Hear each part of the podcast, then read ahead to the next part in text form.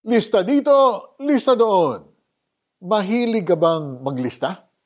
Palagi ka bang naglilista ng mga need to buy, things to do, at movies to watch? O baka naman listahan ng mga taong may atraso sa iyo ang nililista mo?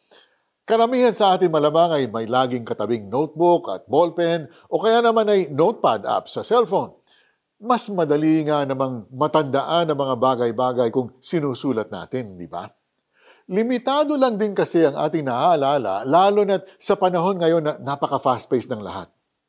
Pero alam ba ninyo na kung meron mang listahang dapat nating simulan, ito ay ang list of answered prayers?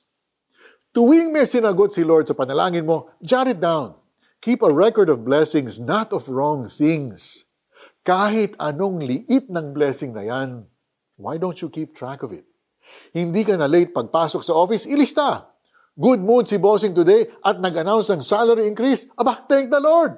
Na kapag get together ka with your friends online dahil lumakas biglang internet connection mo, idiretso mo sa listahan yan. Makikita mo, hahaba at hahabang listahan mo dahil sa napakaraming blessings na binibigay sa iyo ni Lord araw-araw.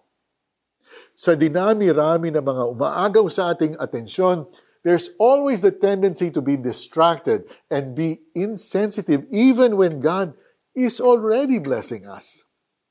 Sometimes what sticks in our minds are the negative things that are happening around us to the point na hindi natin napapansin o di kaya nakakalimutan natin ang pagpapala ng Panginoon. Tandaan mo, ang pagpapala ng Diyos ay laging sumasa iyo dahil kay Heso Kristo. Manalangin po tayo. Dear Lord, you are indeed a generous Father. I'm always blessed because you delight in blessing me. May I always be reminded of how much you love me. Help me to focus on the wonderful ways you are showing me that love. In Jesus' gracious name, I pray.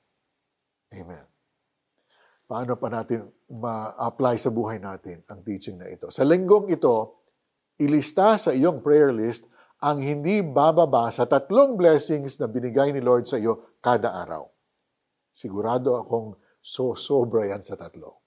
Pagkatapos ay pasalamatan siya sa kanyang pagpapala sa buhay mo. Naway sumainyo ang pagpapala ng ating Panginoong Heso Kristo. Philemon chapter 1 verse 25. Ako po si Mari Kaimo. Hanggang sa susunod, God bless you.